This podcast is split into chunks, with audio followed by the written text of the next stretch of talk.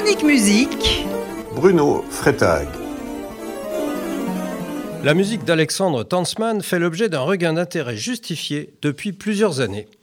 Ce compositeur, né en Pologne en 1897, au sein d'une famille juive aisée, avait été reconnu comme très important avant la guerre, mais son étoile avait quelque peu pâli ensuite, puis jusqu'à sa mort à Paris en 1986.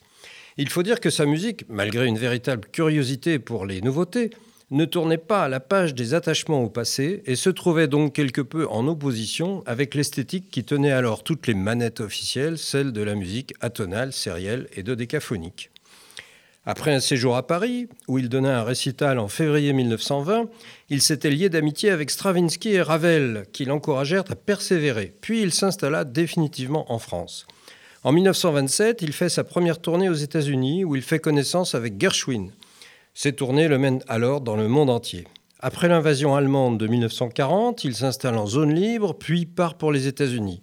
Il s'installe à Los Angeles et compose alors des musiques de films comme plusieurs compositeurs européens et après la libération, il est de retour à Paris en 1946.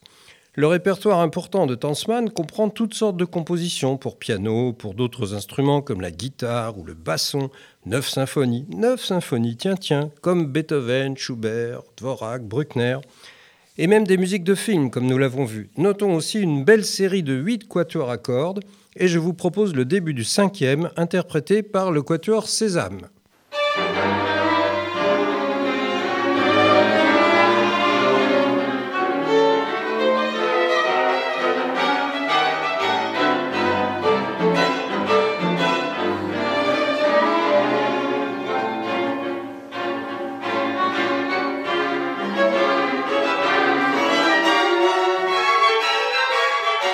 Tansman n'a pas oublié la musique juive. En effet, dès 1933, alors que le monde entier commençait à l'acclamer, Tansman harmonisait une série de douze chants hébraïques.